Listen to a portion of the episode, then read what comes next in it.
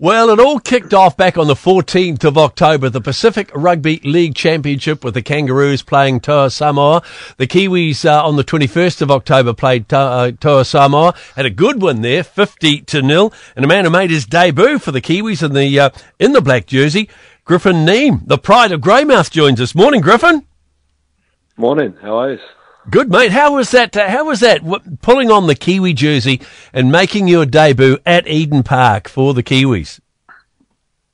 Uh, yeah, it was pretty uh, something pretty special, really. Um, something I've sort of dreamed of um, since I can remember, and um, you know, that was it's probably one of my first dreams as a kid before um, wanting to play league professionally. So, um, yeah, it was a, a big big dream of mine and a, a big goal of mine in the last couple of years. Fantastic. And of course, you, you grew up in Greymouth, so you played your junior rugby league there.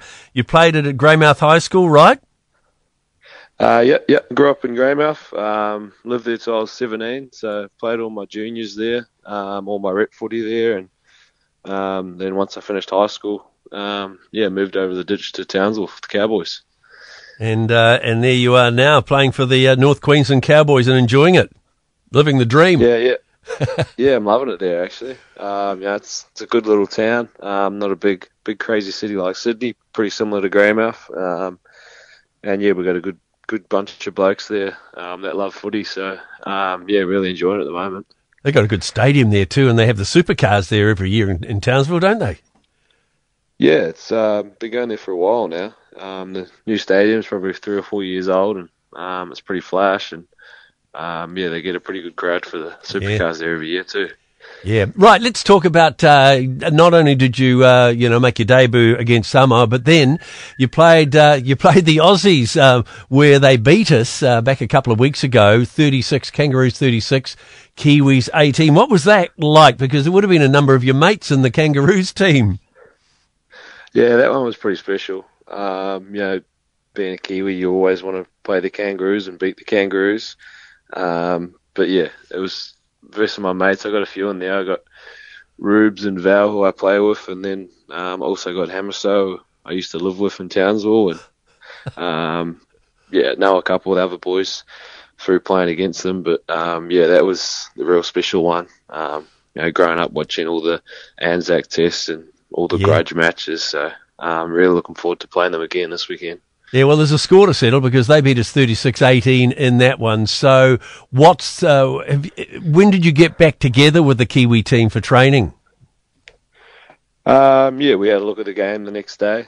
Um, you know, get it out of the way straight away, and um, you know, get ready to play this weekend. And um, you know, we've got so much that we can improve on, and um, we've been doing that the last couple of days. And um, yeah, hopefully, it's a much better outcome this weekend.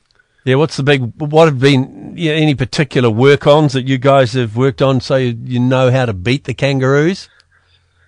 Uh, yeah, obviously discipline and um, a lot of errors. Um, you know, they didn't cough up the ball much and didn't give us uh, many penalties, um, which we had a lot of. And um, when you're doing that, it's pretty hard to win the game. So um, we just got to clean up that, those areas, and um, it should be a really good contest if we do that.